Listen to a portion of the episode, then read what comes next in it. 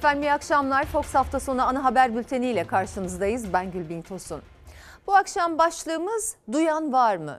Emekli astsubaylar bugün haklarını aramak için meydanlardaydı. Özel sektörde çalışan öğretmenler ise büyük bir eylem hazırlığında. Mevcut durumları nedir aktaracağız. Daha pek çok mağdur kesim var aslında ama seslerini Ankara'dan duyan var mı soruyoruz.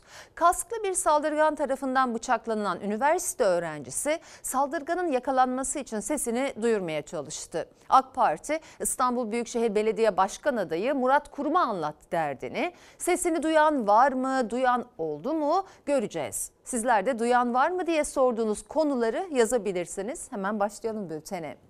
Türkiye'nin İsveç'e NATO vizesi vermesinin ardından Amerika Birleşik Devletleri harekete geçti. Amerikan Dışişleri resmi onay belgesinin Washington'a ulaşmasının ardından Türkiye'ye F-16 satışına onay verdi. Biden yönetimi Yunanistan'ı da unutmadı. Amerika Atina'ya 40 adet F-35 satışını onayladı.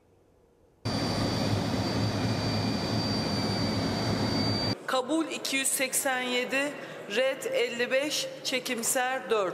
Teklif kabul edilmiş ve kanunlaşmıştır. Parlamentomuz verilen söz üzere yaptığı oylamalarla kahir ekseriyetle meclisimizden geçti. Bana geldi. Ben de imzaladım. Orayı da bekliyoruz. Ankara'nın beklediği haber Washington'dan geldi. Amerika Türkiye'ye 40 F-16 satışına yeşil ışık yaktı. Biden yönetimi Ankara'ya F-16 satışına onay verdiği gün Yunanistan'a da 40 adet F-35 satışını onayladı. Cumhurbaşkanı Erdoğan mecliste kabul edilen İsveç'in NATO'ya üyelik protokolünü onayladı. Gözler F-16 ve modernizasyon kiti satışı için Amerika'ya çevrildi. Biden yönetimi Ankara'dan ıslak imzalı resmi onay belgesinin beklendiğini açıkladı. İsveç'in NATO üyeliğini Türkiye Büyük Millet Meclisi kararıyla, Cumhurbaşkanı onayıyla resmi gazetede yayımlamamız yeterli görülmediği için Amerika Birleşik Devletleri Kongresi, Cumhurbaşkanı imzasının ıslak imzalı aslını görmek ve emin olmak istedi. Türkiye'nin itibarı yerlerde sürünüyor. Resmi süreçlere bile güven kalmadı. Onay belgesi uçakla önce New York'a ardından Washington'a ulaştı. Amerikan Dışişleri Bakanlığı Türkiye'ye 23 milyar dolarlık 40 adet yeni F-16 ve 79 adet modernizasyon kitinin satışı önündeki engeli kaldırdı. Satış konusunda kongreye resmi bildirimde bulundu. Bir an önce oradan gelecek olan netice bizler için F-16'ların Türkiye'ye gönderilmesi sürecini, tüm tamir, bakım bunlarla ilgili sürecin başlamasını inşallah sağlayacaktır. Biden yönetimi Türkiye'ye F-16 satışına yeşil ışık yaktığı gün Yunanistan'ı da ihmal etmedi. Washington, Atina'ya 8.6 milyar dolarlık 40 adet F-35 savaş uçağı satışına onay verdi. Amerikan yönetimi kongreye gönderdiği bildirimde satışın bölgedeki dengeleri değiştirmeyeceğini de belirtti. Şimdi hem Türkiye hem de Yunanistan'ın gözü Amerika Kongresi'nde olacak. Kongreden 15 gün içinde itiraz gelmezse satış gerçekleşmiş olacak.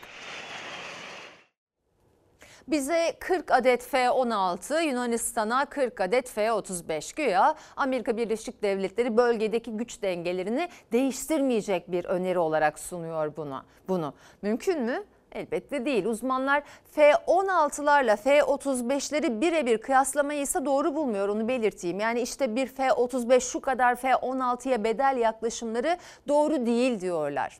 Alacağımız ki Amerika Birleşik Devletleri Kongresi'nden onayda sorun olmayacağı görüşü hakim. İşte alacağımız o F-16'lar bizim şu anda elimizdeki F-16'ların üst modeli.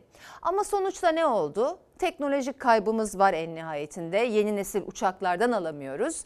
Artı ekonomik kaybımız var. O da ortağı olduğumuz programdan çıkarılmamız dolayısıyla yaşadığımız kayıp. Üstelik Amerika'ya verilen para da yandı. Dış politikada hatalı adımların sonucu böyle oldu. Efendim Perşembe günü Malatya'da meydana gelen 5,2 büyüklüğündeki deprem korkutmuştu. Türkiye yine deprem haberiyle uyandı bu sabah. Bu kez Ege sallandı. İzmir'de 5,1 büyüklüğünde deprem oldu. Uzmanlar 2024 yılı boyunca depremlerin süreceğini söylüyor.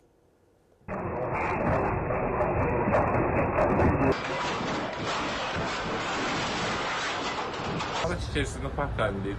3-4 saniye kadar salladı. İzmir sabaha depremle uyandı. AFAD depremin büyüklüğünü 5,1, merkez üssünü Kuşadası Körfez olarak açıkladı. Sarsıntı çevre illerde de hissedildi, paniğe neden oldu.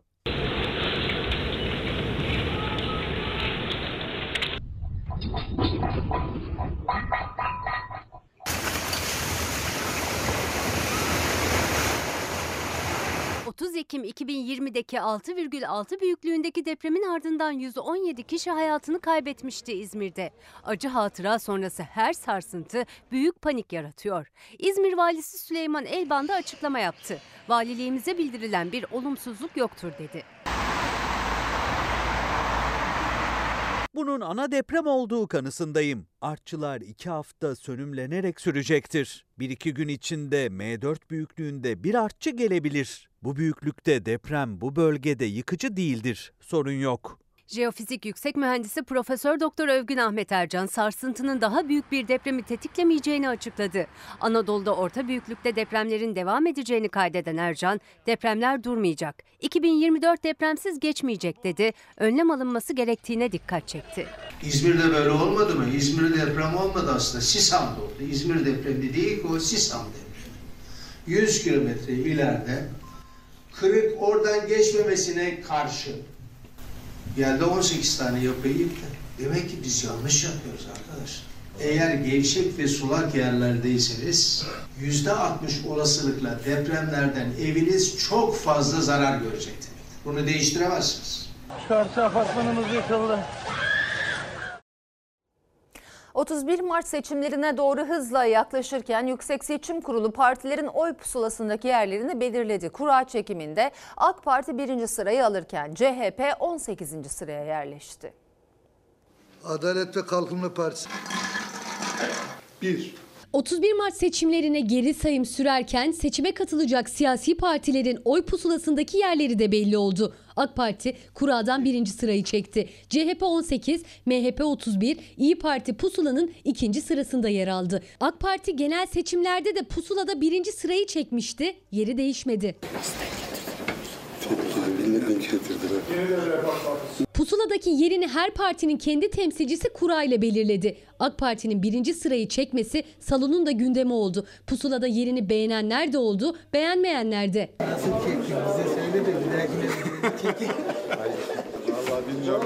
Tamamen tesadüf, hiçbir özelliği yok. Her şeyden önce vatandaşın gönlünde birinci olmak daha önemlidir diyorum. Biz vatandaşın gönlünde nasıl birinciysek pusulada birinci olduk. İnşallah bunu seçim sonuçlarında yansımasını arzu ediyoruz efendim. 31 Mart'ta Türkiye sandık başına gidiyor. İki ay gibi bir zaman var siyasi partilerin önünde. Büyükşehir, il ve ilçe belediye başkanları seçilecek. Seçimde 35 partinin adayları yarışacak. 20 Şubat'a kadar siyasi partiler aday listelerini seçim kurullarına bildirecek. Gelecek Partisi. 16. sıra. Memleket Partisi. 5. Saadet Partisi. 34. sıra. Seçim takvimi gün gün işlerken sandıkta seçmenin karşısına çıkacak pusulada belirlendi. AK Parti ilk sırada, ikinci İyi Parti, 18. sırada CHP, 31. sırada MHP, DEM Parti ise 9. sırada yer aldı. Hüdapar 21, Demokrat 24, Yeniden Refah Partisi 8, sandığa bir adım daha yaklaşıldı. 35 parti okurken Yüksek Seçim Kurulu Başkanı Yener Allah Allah dedik birçoğumuz. Adını sanını duymadığımız o kadar çok fazla parti var ki ne için varlar ne işe yararlar kimse bilmiyor. Barajı geçemedikleri ve geçemeyecekleri belli olsa da ki bu hazine yardımı alamayacakları anlamına geliyor. Yasaya göre bu partilerin seçime katılabilmesi basit bir hesapla yılda 120 milyon liraya ihtiyaçları olduğunu gösteriyor. Yasaya göre böyle çünkü teşkilatlanmaları gerekiyor belli. Üçte birinde ilçelerin üçte biri oranında. Eğer bu miktarları adı sanı duyulmayan partiler sağlayabiliyorlarsa bu paranın kaynağı ne? Yok eğer bu para yoksa ve teşkilatlanmalarını tamamlayamadılarsa seçime nasıl giriyorlar? İnanın Ankara'da bu sorunun cevabını bilen yok. AK Parti ve Yeniden Refah Partisi arasında işbirliği olacak mı? Gözler Erdoğan ve Erbakan'a çevrilmişken Cumhurbaşkanı Erdoğan Yeniden Refah Partisi'nin işbirliği beklentisi içinde olduğu Ankara ve İstanbul'dan sonra İzmir'de de ilçe belediye başkanı adaylarını duyurdu. Fatih Erbakan ise Yozgat'ta konuştu. AK Parti ile Yeniden Refah arasındaki işbirliği düğümü sürüyor anlaşılan üzere.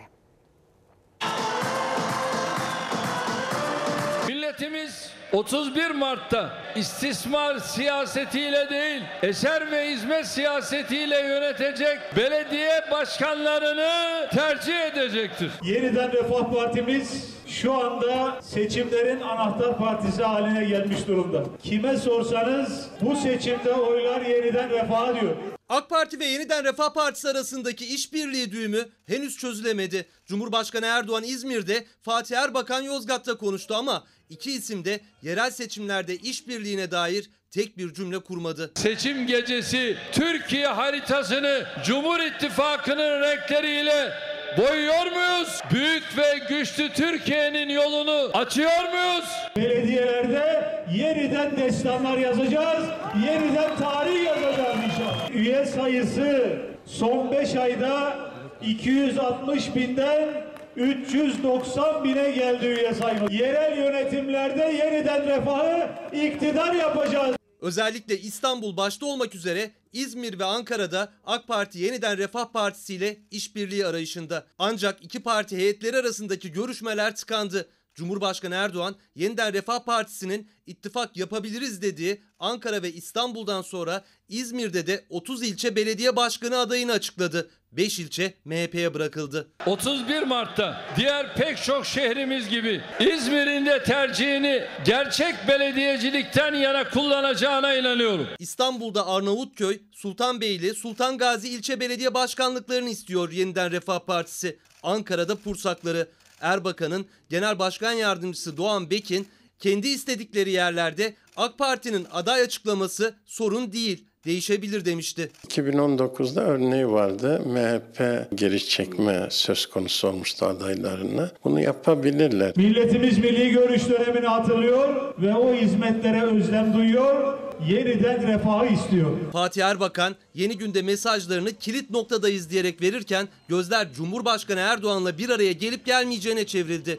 Henüz yer ve tarih duyurulmadı. Cumhurbaşkanı Erdoğan İzmir'de muhalefeti ve belediyeleri hedef aldı. Bizim adaylarımız belediye başkanlığı koltuğunda oturan ama gözü, gönlü ve aklı başka yerlerde olan isimler gibi değildir, olmayacaktır. CHP aday belirleme sürecinde tartışmalara sahne oluyor. CHP Parti Meclisi belediye 209 belediye başkan adayını belirledi.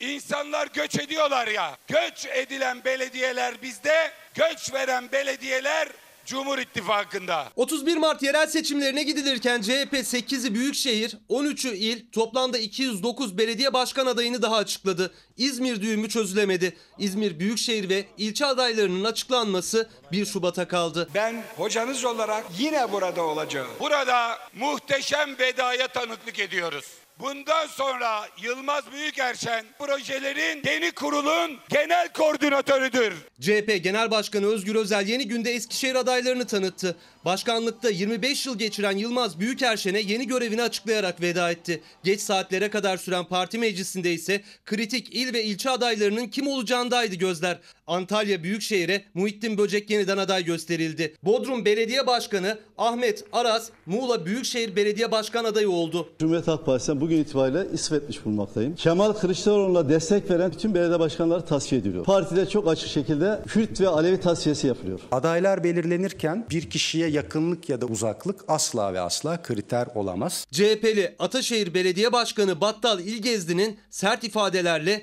CHP yönetimini eleştirerek istifası. CHP'den gelen yanıt İlgezdi'nin yerine kurultay öncesi değişim diyen CHP eski genel başkan yardımcısı Onursal Adıgüzel aday gösterildi. İlgezdi istifa ederken CHP'ye hedef alınca milletvekili eşi Gamze Akkuş İlgezdi'nin tavrı merak edildi ama Gamze Akkuş İlgezdi sessiz. 31 Mart günü vereceğiniz oylarla kentinizi bir Bodrum yapmak, Marmaris yapmak hepinizin elinde. MYK ve parti meclisi öncesi 6 Şubat depremi sonrası adaylığı çok tartışılan Hatay Büyükşehir Belediye Başkanı Lütfü Savaş'ın adaylığı konusunda geri adım atılabileceği iddiaları gündeme gelmişti. MYK'da konuşuldu ama henüz karar çıkmadı. Ben bu örgüte güveniyorum. Ayağa kalkın ve bu seçimleri kazanın.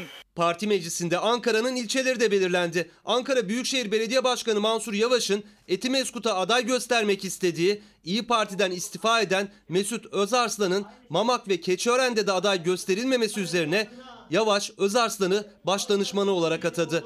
Bazı ilçelerde de aday belirleme yetkisi Mansur Yavaş'a bırakıldı. MHP'li Polatlı Belediye Başkanı Mürsel Yıldızkaya CHP'den aday oldu. Biz yine halkımızın teveccühünü kazanmak için elimizden gelen gayreti gösteririz. Nallıhan'da AK Parti'nin eski ilçe başkanı Kızılcahamam ve Kalecik'te İyi Parti'den istifa eden ilçe başkanları.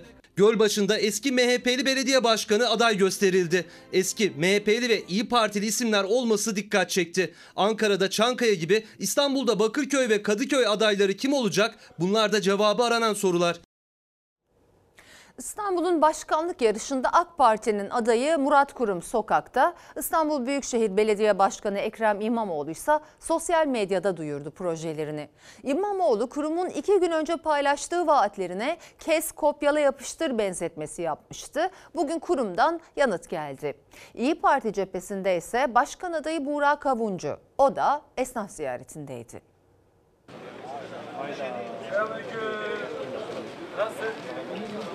Kopyala yapıştır kısmını ben anlayamadım. Geçtiğimiz 5 yılda İstanbul'a 650 kilometre metro yapıldı da biz görmedik mi? Hedefinde açıkladığı projelere kes kopyala yapıştır benzetmesi yapan Ekrem İmamoğlu vardı. AK Parti Kağıthane İlçe Teşkilatı ile bir araya gelen İstanbul Büyükşehir Belediye Başkan adayı Murat Kurum rakibine yanıt verdi. Bu projeleri açıklayınca mevcut yönetim hemen telaşlandı. Diyorlar ki bu projeler işte kopyala yapıştır projeleri. kes kopyala yapıştır gibi e, olması e, ilginç. Bir nevi böyle bir yan sanayi gibi e, şekil değiştirip servis edilmesi de ayrı bir e, tespitim. Boş zamanlarında belediyeye uğrayan bir yönetimin bizi takdir etmesini asla ve asla beklemiyoruz. Bizi takdir edecek millettir. İstanbul Büyükşehir Belediye Başkanı Ekrem İmamoğlu ise projelerini paylaşmayı sürdürdü sosyal medyadan. 130 yıllık müze gazhaneyi kültür sanat yaşamına katmanın keyfini ve gururunu yaşıyor. Ya çürüyecekti ya ticarileşecekti başlığıyla paylaştı İmamoğlu. Kadıköy Hasanpaşa Gazhanesi'nin dönüşümünü duyurdu bir kez daha. Kentsel dönüşüm başlığı altında da atılan adımları sıraladı. Gerçekçi çözümler ürettik dedi. Bu iki kutuplu siyasetin İstanbul gibi bir metropolde deprem riskini ortadan kaldıramadığına da şahit olduk. İyi Parti'nin başkan adayı Buğra Kavuncu ise Beyoğlu'nda esnafla buluştu. İstanbul'daki başkanlık yarışı Türkiye'nin en çok izlenen tartışma programı Orta Sayfada da kulis bilgilerle ele alındı. Fox Haber Genel Yayın Yönetmeni Doğan Şentürk, İyi Parti'nin iş insanı Saadettin Saran'a teklif götürdüğünü açıkladı. Ben de İyi Parti'ye ait bir kulis vereyim. Buğra Kavuncu'dan önce Meral Akşener İstanbul Büyükşehir Belediye Başkan adaylığını Saadettin Saran'a teklif etti. Bizzat Saadettin Saran cephesinden aldığım bir bilgi. CHP tabanından da e, e, bir oy alabilecek kabiliyette olan adaylar kafasında vardı. Ve Saadettin Saran bunu kabul etmeyince Buğra Kavuncu'ya yöneldi. Senin de söylediğin gibi oradan oy alabilecek çok önemli bir nitelikte. bilgisi. Evet çok e, önemli Çünkü ve Saadettin Saran da alırdı ilk kez ilk kez e, orta sayfadan açıklıyorum. Saadettin Saran ben kaybettiren olmak istemiyorum dedi. Ankara'daki seçim yarışında tansiyon günden güne yükseliyor. Bugün Mansur Yavaş muhtarlarla, Turgut Altınok, Etimeskulularla buluştu. 40 yılda bitecek borcu bizden 5 yılda aldılar. Size harcayacağımız parayı bizden zorla aldılar. Çayyolu metrosunun borcunu bitirdik. Ben şimdi diyorum ki yapmayın metro ben kendim yapayım. 10-15 yıl vadeyle yaparım. Ne demişti? Sudan para kazanmayacağım, su fiyatlarını yüksek indireceğim demişti. Tam aksi ne yaptı? Şu an elektrik faturasını geçti. Ankara Büyükşehir Belediye Başkanı Mansur Yavaş'ın Ankara halkı için çalışıyoruz sözlerine rakibi Turgut Altınok'un karşı açıklamaları. Ankara'da seçim yarışı hızlandı. Mansur Yavaş muhtarlarla buluştu. Altınok Etimeskutlularla. 10 bin lira alıp geçinmeye çalışan insanları yüzüstü bırakamayız. Emeklileri ne yapalım bu hükümetin görevidir deyip yüzüstü mü bırakmalıydık? 400 lira et parası ve 500 lira doğalgaz veriyoruz. Efendim diyor yardım yaptık diyor. Yardım lafı yanlış bir laftır. Hiç kimseye sadaka vermiyorsunuz. ülkemiz bu hale geldiyse emeklilerimize haklarını vereceğiz Ankara'da. Turgut Altınok Yavaş'ı 5 yıl boyunca yaptığı sosyal yardımlar üzerinden hedef aldı. Ama emeklilere hakkınızı vereceğiz vaadinde bulunarak bugüne kadar Mansur Yavaş gerek krediler gerekse merkezi hükümetin onay vermemesi üzerine bazı projelerin engellendiğini söylüyordu. Bu kez Altınok Yavaş'ı ilçe belediyelerde ayrımcılık yapmakla suçladı. Herkesin başkanı olamadı maalesef. Biz tamamen ayrımcılık yaptık. Bizleri engelledin. Belediyeler arasında ayrımcılık yaptın. Fakat biz bu ayrımcılığı yapmayacağız. Meclis kararlarında maalesef çok sayıda engellemelerle karşılaştık. Belediyenin gelir elde edeceği şeylerde maalesef red çıkıyor. Ama belediyenin masrafını artıracak şeylerde de gene bizim aleyhimize evet oyu veriyorlar. Eski dönemin 6 milyar borcunu ödedik. Hoş bulduk. Vereyim sen nasılsın? Etimeskut'un CHP'li belediye başkan adayı Erdal Beşikçioğlu da çarşı pazar gezdi. Seçmenle bir araya geldi. Gençlerin ilgisi yoğundu. Yardım lafı yanlış diyor AK Parti adayı Turgut Altınok. Yardım değil de ne? Kaldı ki sizin partiniz ülkeyi bu yardımlara muhtaç etmedi mi? 2018'de 3 milyon küsur olan sosyal yardım alan hane sayısı 4 milyon 400 haneye yükselmiş. Sıkı durun bu hanelerde yaşayan kişi sayısı ise 17,6 milyonmuş. Ülkenin neredeyse dörtte biri yardımla ancak ayakta durabiliyor. Sadaka ise emeklilere reva görüldü bu yıl. Ayrıca onu da unutmayalım. Emekliler yılında onlara başka neler vaat edildi şimdi ona bakacağız.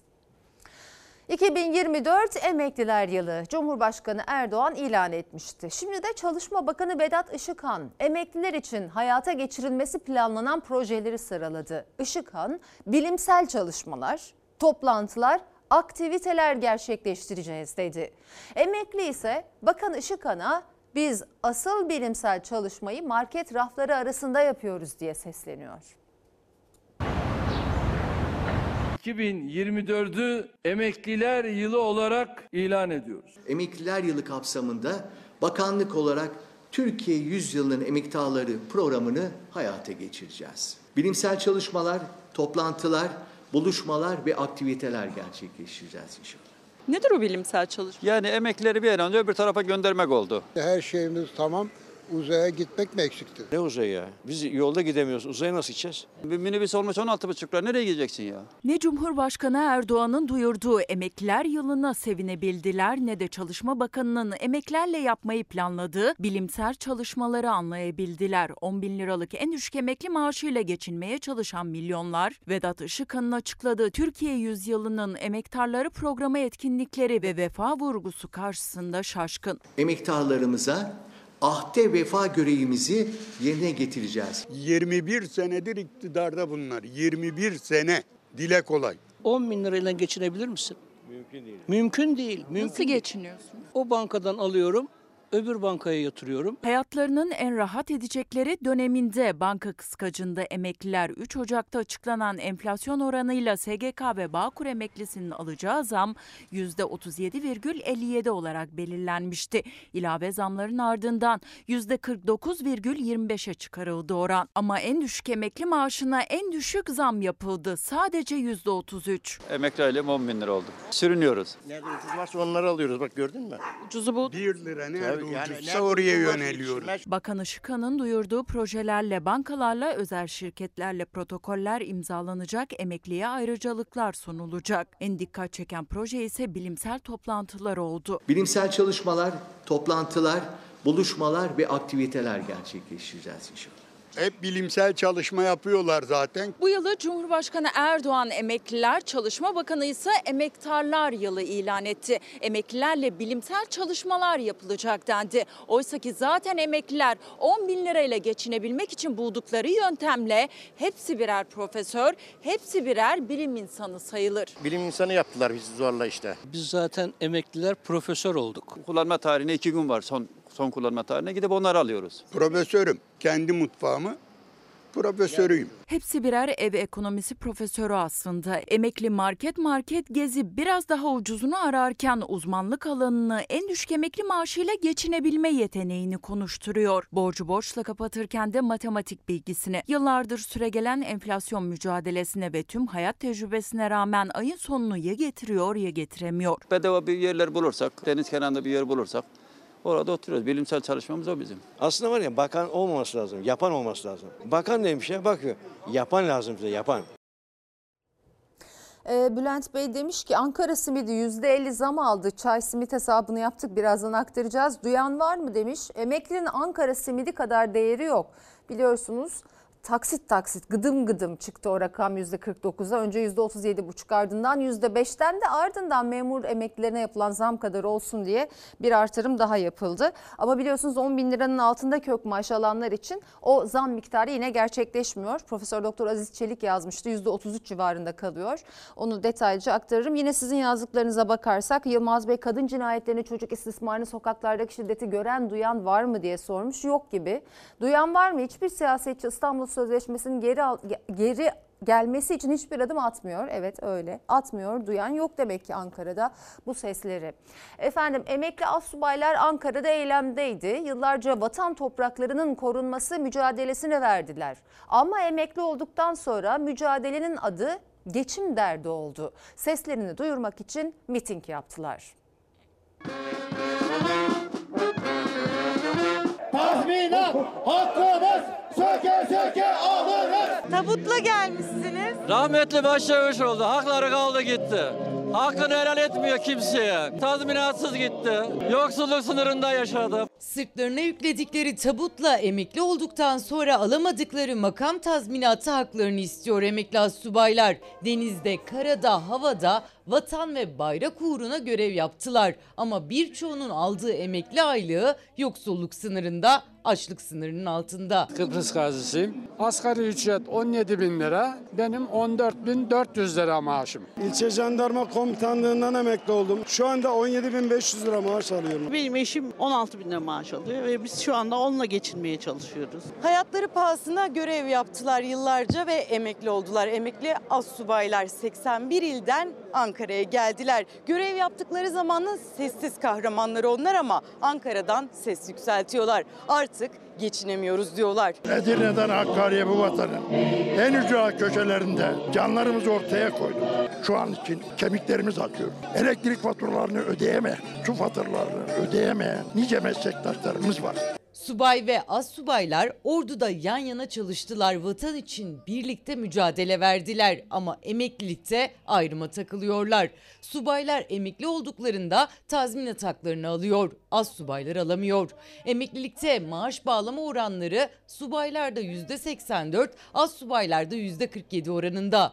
Ordunun bel kemiği emekli az subaylar seslerini duyurmaya çalışıyor. Gazi olan da var, hasta olan da. Ailelerinden, sevdiklerinden uzakta yaptıkları görevin karşılığında verilen sözlerin tutulmasını istiyorlar. Babam öldü gidemedim ama görevimi yaptım. Bu astsubayların hakkını bu hükümet duymalı sesimizi. İnanın kahvede yanına gidip oturduğumuz zaman yanındakine çay ısmarlayamıyor. Çünkü niye? Şu anda yeni zamlarla beraber 21 bin lira maaş alıyorum. Şu anda 70 yaşındayım. Ya ben 15 milyon maaş alıyorum ya. 27 yıl hizmet etmişim. Utanıyorum ya. Ben kanseri yendim. Açlığımı yenemiyorum. 10 milyon kira veriyorum ya. Ayıp ya. Gururuma dokunuyor. Onuruma dokunuyor. Kanıma dokunuyor. Emekli az subayların eşleri de meydandaydı. Emekli olduktan sonra bu kez mücadelenin adı geçim derdi oldu. Birçoğu emeklilikten sonra çalışmak zorunda kalıyor ya da başka bir aileyle ev birleştirmek zorunda. Asubayların çoğu emekli olduktan sonra bir sitede güvenlik görevlisi oluyor. Şu an eşim de bir sitede güvenlik görevlisi çünkü iki tane çocuğum var. İkisi okuyor. Yetiştiremiyoruz. Açlığa mahkum olduk desek asla ve asla abartmış olmuyoruz. Ev birleştiriyoruz biz. Elimden gelse yine ev birleştiririm. Çünkü bu duruma düştük. Türkiye'nin dört bir yanından gelen emekli astsubaylar ulus meydanından hükümete, genelkurmaya seslendi. Binlerce emekli astsubay makam tazminatı haklarını alana, emekli maaşları düzeltilene kadar eylemlerine devam edecek. Ankara'da pazartesi gününden itibaren simitin fiyatı 15 lira oldu. Oluyor. Simitin fiyatının artmasıyla Cumhurbaşkanı Erdoğan'ın yıllar önce iktidarı eleştirirken yaptığı çay simit hesabı da güncellendi. Ankara'da emekli, öğrenci simitle öğün geçirmek bile imkansız hale geldi diyerek zamma tepki gösterdi. Ekmek fiyatına simit satıyorlar. Nasıl alalım? Ben 8 lira biliyordum. Şimdi ne kadar olduysa bilmiyorum onu. 2023 Temmuz ayında 10 TL karar aldığımız simit fiyatları bugün itibariyle 15 TL olmuştur. Alamıyoruz. Nasıl alacağız? 15 lira. Lüks oldu tabii. Ne kadar efendim simitler? 10 lira. Ne kadar olacak? 15 diyorlar. Şimdi zor satılıyor. Pahalı geliyor tabii. Şimdi öğrenci bile almıyor. Öğrencinin, emeklinin, dar gelirlinin ve birçok çalışanın ara öğünü simit. Ankara'da pazartesi gününden itibaren artık 15 liradan satılacak. Simitçiler Odası Başkanı zammı özür dileyerek duyurdu. Susam fiyatlarının, un fiyatlarının, doğalgaz, işçi giderlerinin %200'lerin üstüne konmasından dolayı dar gelirli hemşehrilerimizden özür diliyoruz. Yapmak zorunda kaldık bu zammı. Çoğu kesim aslında asgari ücretle geçimini sağlıyor artık. Her gün 15 lira 15 lira simite vererek zaten bütçesinin çoğunu aslında sabah kahvaltısına veriyor. Kaldı ki bunun öğlen yemeği ve akşam yemeği de var. Simidin 15 lira olmasıyla Cumhurbaşkanı Erdoğan'ın yıllar önce 5 kişilik bir aile üzerinden yaptığı çay simit hesabı da güncellendi. Her gün çay simit yiyordu ya şimdi çay simit de yiyen yok. Maalesef kalmadı. Bir bardak çay kaç para? Simit kaç para? Üç tane çocuğunuz. Hatun dört, siz beş. Bakın çay ve simidin dışında başka bir şey yemeyeceksiniz. Çay 15 TL, simit yeni zamla 15 TL. Bir öğünlük giderse 30 TL. 5 kişilik bir aile her öğün sadece çay içip simit yese bir öğün giderleri 150 lira yapar. Bir günde ise yani 3 öğün toplamda 450 lira giderleri var. Ay 30 gün. Ne yapar? 5 kişilik bu aile bir ay boyunca sadece çay içip simitle beslense aylık giderleri 13.500 TL. Asgari ücretse 17.002 TL. Ay sonunda ellerine kalansa sadece 3.502 TL. Evin kirasını kim ödeyecek? Su parasını kim ödeyecek? Çoluk çocuğun okul masrafını kim karşılayacak? Geçen sene 3 lira olan simit şimdi 15 lira. Doyabiliyorsan doy bakalım. Üç kardeş bir simit alsa 45 lira. Emekli bir baba bunu nasıl ödeyecek? Fakirin yediği bir simit onu da elinden alacaklar. Ne olacak? Su içeceğiz bol bol. En düşük emekli maaşı 10 bin, asgari ücret 17 bin 2 lira. Cumhurbaşkanı Erdoğan'ın çay simit hesabıyla 5 kişilik aile sadece çay ve simitle beslense 13.500 lira ödemek durumunda. En düşük emekli maaşından 3500 lira daha fazla. 10 bin lirayla nasıl geçinebilirsiniz? Bakın simit diyorsunuz 15 olacak. Bir öğrenci nasıl geçinecek? Özel sektörde çalışan öğretmenler büyük bir eylem hazırlığında. Seslerini Ankara'dan duyurmaya çalışacaklar. Asgari ücret ve altındaki maaşlarla çalışmak, açlık sınırında yaşamak istemiyorlar. 10 yıl önce ellerinden alınan taban maaş hakkının geri verilmesini talep ediyorlar. Hala e, zam oranını açıklamayan okullar var. Öğretmenler bir ay belki iki ay yine 14-15 bin civarında çalıştırılacak. Bir haftadır işsizim. Neden? 18 bin lirayı kabul etmediğim için aslında işten çıkarıldım. Asgari ücrete hatta onun da altındaki maaşlara çalışmaya mecbur bırakılıyorlar. Kabul etmezlerse de işsiz kalıyorlar. Özel sektör öğretmenleri patronların insafında çünkü son 10 yıldır haklarını koruyacak bir yasal düzenleme yok. İşsizlik tehlikesiyle asgari ücret sefaleti arasında sıkışmak istemeyen öğretmenler mecliste eylem yapmaya hazırlanıyor. Özel sektördeki öğretmenler yoksulluğa mahkum ediliyor. En büyük talebimiz taban maaş yasasının geri gelmesi yönünde. O yüzden 29 Ocak'ta Ankara'dayız. Taban maaş uygulaması demek ki özel sektörde çalışan öğretmenler için aslında gelir garantisi demekti. Bu hakları 10 yıl önce ellerinden alındı ve o günden bugüne devam eden bir emek sömürüsü başladı. Bu nedenle özel sektörde çalışan öğretmenler haklarını geri alabilmek için mecliste toplanacaklar. Aslında burada kazanılmış bir hakkın gaspı söz konusu. Daha evvel bu yasadan onaylanmış, geçmiş.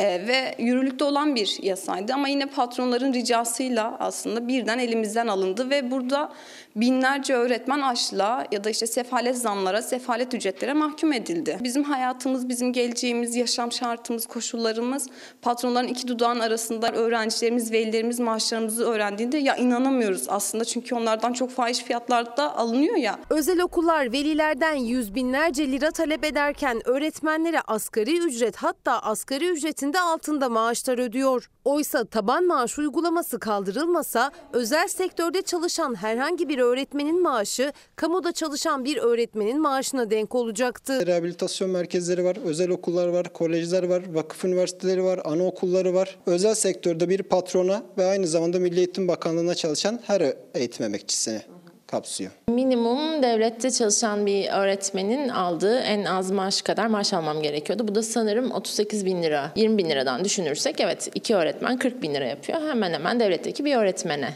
denk geliyor. Ve bizim bu şartlarda yaşamamızı bekliyorlar. Soğuk algını şikayetiyle hastaneye gitmek isteyen genç kadın eşiyle birlikte minibüse bindi. İndiklerinde aile büyümüştü. 23 yaşındaki Mizgin Güçlü yolda doğum yaptı. Birden sancım tuttu. Ben de çok akılmaya başladım. Bir baktım su önce suyum geldi sonra bebek geldi. Karı koca minibüse bindiler, kucaklarında bebekleriyle indiler. İstanbul Bahçeli Evler'de 7 aylık hamile Mizgin Güçlü minibüste erken doğum yaptı. Erken doğum oldu daha 7, 7 aylık. 32 haftalık hamile Mizgin Güçlü soğuk algınlığı şikayetiyle hastaneye gidecekti. Avcılar'da oturan çift önce kendi semtlerindeki hastaneye gitti ancak kadın doğum bölümü olmadığı için Bakırköy'e gönderildiler. Oradaki hastane de aynı nedenle Bahçeli Evler'e yönlendirdi çifti. Yayla Topkapı seferini yapan minibüse bindiler. Yayla ışıklar dediğimiz yerde sancısı gelmeye başladı. Minibüste bindiğimizden başladı sancıları. Ellerini hareketlerini görüyorum bayağı ba- sesini de çıkartmıyor. O an minibüste olan bir başka yolcu, bir hemşire genç kadının nefes alışverişlerini düzenledi, sakin olması için telkinde bulundu. Doğum başlamıştı. Mizgin güçlü sancı çekerken minibüste seyir halindeydi. Şoför genç kadını hastaneye yetiştirmeye çalışıyordu. Hastaneye birkaç dakika kala aceleci bebek dünyaya gözlerini açtı. Bağırdılar minibüsçüye hızlan hızlan diye doğum yapacak diye. Minibüsçü Allah razı olsun hızlandı aynı ambulans şoförü gibi. Bayağı erkek vardı. Parmağı utandım. Orada demir vardı. Demirleri tutunca kendimi sıktım. Sıkınca da zaten bebek geldi. Doğum oldu aşağı indiler. Yolumuza devam ettik. Ben de yeni babayım. 20 gün önce çocuğum oldu. Şimdi arkadaşımız eee, bayanı doğuma yetiştirdiği için adını Ebe Hakan koyduk. Artık minibüs durağında Ebe Hakan olarak anılmaya başlayan minibüs şoförü de henüz 20 gün önce bebeğini kucağına almıştı. O da şaşkındı. Yolcular da ailede. Genç çiftin bir buçuk yaşında bir oğulları daha var. Kızlarının adını da Asmin koydular. Annenin de bebeğin de sağlık durumu iyi. Uçakta gördük, takside gördük de minibüsün içinde ilk defa hep şahit olduk. Yolculardan da Allah razı olsun. Hepsi yardımcı oldular. 36 gün önce kasklı bir saldırgan tarafından bıçaklanmıştı 20 yaşındaki Aslıhan Zengin. Ağır yaralandı. Geçirdiği ameliyatların ardından sağlığına kavuştu. Ama korkuyor. Çünkü saldırgan yakalanamadı. Evden çıkmaya bile korkan üniversite öğrencisi bugün sesini duyurmak için çıktı. Semtine gelen AK Parti İstanbul adayı Murat Kurum'u durdurdu, yardım istedi. Görüşürüz. Geçmiş olsun. Nasılsınız? Saldırgan hala bulunamadı. Ne sokağa çıkabiliyorum ne okuluma gidebiliyorum okul hayatım bitti. Biz takip ederiz. Ben ricam birazcık daha emniyete destek olun. Sen çok Aynı endişe duyma.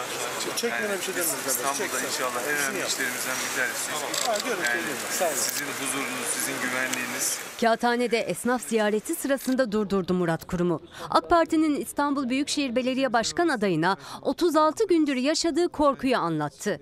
20 yaşındaki Aslıhan Zengin arkadaşının evine giderken kendisini takip eden kasklı saldırgan tarafından bıçaklanmıştı. Üzerinden bir aya aşkın zaman geçti. O saldırgan hala yakalanamadı. Bıçağı da peçeteyle tutmuş yere fırlatmış. Kim olduğunu bilmiyoruz. Aslıhan Zengin Marmara Üniversitesi İstatistik Bölümü 2. sınıf öğrencisi. İstanbul Kağıthane'de ailesiyle birlikte yaşıyor. Aralık ayının son günlerinde uğradı saldırıya. Aslan Zengin bu merdivenleri kullandığı sırada kaslı bir kişi tarafından takip ediliyordu. Aslında takip edildiğini hissetti ancak arkasını dönüp baktığında kimseyi göremedi ve çocukluk arkadaşını ziyaret için geldiği bu binaya doğru yöneldi. Merdivenleri çıktı.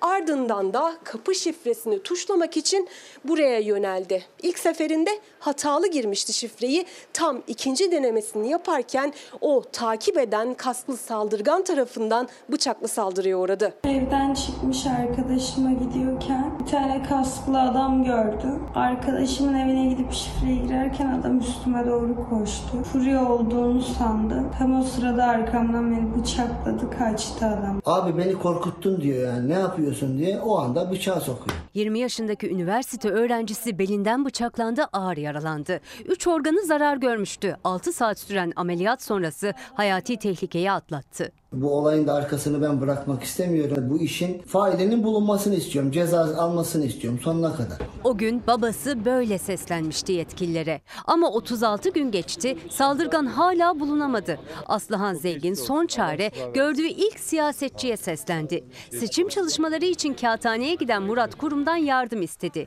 Kurum söz verdi. Ne sokağa çıkabiliyorum ne okuluma gidebiliyorum. Okul hayatım takip Sizden tek ricam birazcık daha emniyete destek olun. Sen çok aynı endişe duyma. Çekmene bir şey demiyoruz. İstanbul'da inşallah en önemli işlerimizden bir tanesi. Yani sizin huzurunuz, sizin güvenliğiniz. İstanbul'da Tem otoyolunda ilerleyen bir motosikletli seyir halindeki bir otomobile yaklaşıp aynasını kırdı. Belli ki öfkeliydi ama öfkesi sürücüyü az kalsın hayattan koparıyordu.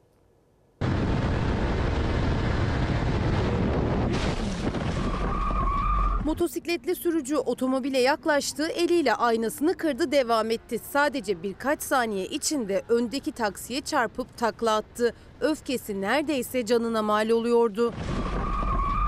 Görüntü İstanbul'da Tem Otoyolu Kağıthane mevkiinde kaydedildi. Orta şeritte ilerleyen beyaz otomobile arkadan gelen bir motosiklet yaklaştı. Motosikletli sürücü elini uzattı. Otomobilin aynasını tek hamlede kırıp savurdu. Hiç durmadan yoluna devam ederken duraksayan trafiği hesaplayamadı. Öndeki taksiye çarpıp takla attı. Arkadan gelen otomobil kazayı fark etmese motosiklet sürücüsünün sonu felaket olacaktı. Neyse ki korkulan olmadı. Araçlar durdu. Sürücü can havliyle ayağa kalkıp kendini yol kenarına attı. Öfkeyle kırdığı aynanın bedelini canıyla ödemekten son anda kurtuldu. Kuzey Kıbrıs Türk Cumhuriyeti'nin kurucu Cumhurbaşkanı Rauf Denktaş'ın doğum günü bugün. Tam 100 yıl önce bağımsızlığa adanmış bir ömür başladı. Kıbrıs halkı Rauf Denktaş'a olan bağlılıklarını ve saygılarını doğum gününde düzenlenen etkinliklerle gösterdi.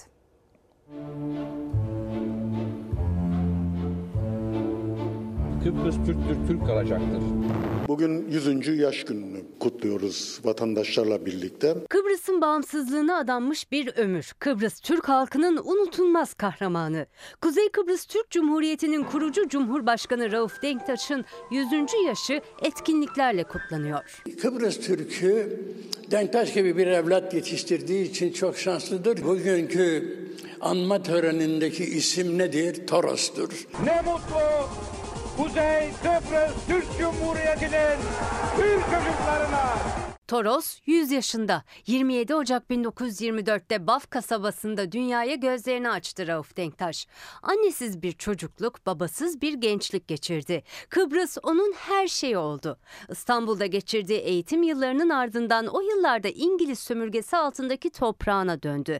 Rumlara karşı direniş için Türk Mukavemet Teşkilatı'nı kurdu. Bağımsızlık için mücadele başlattı. Verdiği mücadelesiyle, karizmasıyla, duruşuyla o kadar bir saygındı ki onun enerjisine her zaman hayran kalmışımdır. Kuzey Kıbrıs Türk Cumhuriyeti'nin bağımsız bir devlet olarak kurulduğunu dünya ve tarih önünde ilan ediyorum. Bu yıl aynı zamanda e, Barış Harekatı'nın 74 Barış Harekatı'nın da 50.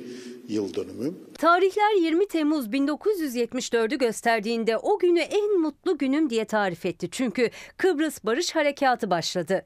1975'te devlet başkanı, 1983'te de cumhurbaşkanı seçildi. Bütün halka vermek istediğim tek bir mesaj vardı.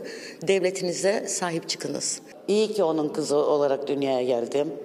Her zaman gurur duyuyorum. Bağımsızlığı armağan ettiği ülkesinde fotoğraf sergileri, belgesel gösterimleri, söyleşiler ve konserlerle anılıyor Rauf Denktaş. Denktaş'ın desteğiyle müziğe başlayan piyanist Rüya Taner de kurucu Cumhurbaşkanı için çaldı piyanosunu. Onu çok sevdiği müzikle andı. Hepsine söylesinler dedi. Burası bağımsız bir cumhuriyettir. Bu söylediği en son kelimeydi. Efendim bu akşam yeni dizimizle tanışacaksınız. İsmi Kopuk. Kopuk hiçbir iyiliğin cezasız kalmadığı bir dünyada bu oyunu tersine çevirmenin hala mümkün olduğunu anlatıyor. Kaçırmamanızı e, diliyoruz. Şimdi araya gidiyoruz. Efendim Fox hafta sonu ana haber bültenini burada nokta alıyoruz. Fox'ta yayın yeni dizimiz Kopuk'la devam edecek. İyi bir akşam geçirmenizi diliyoruz. Hoşçakalın. Bir tek dostuma her köşesi cennetin ezilir yerler için bir başkadır.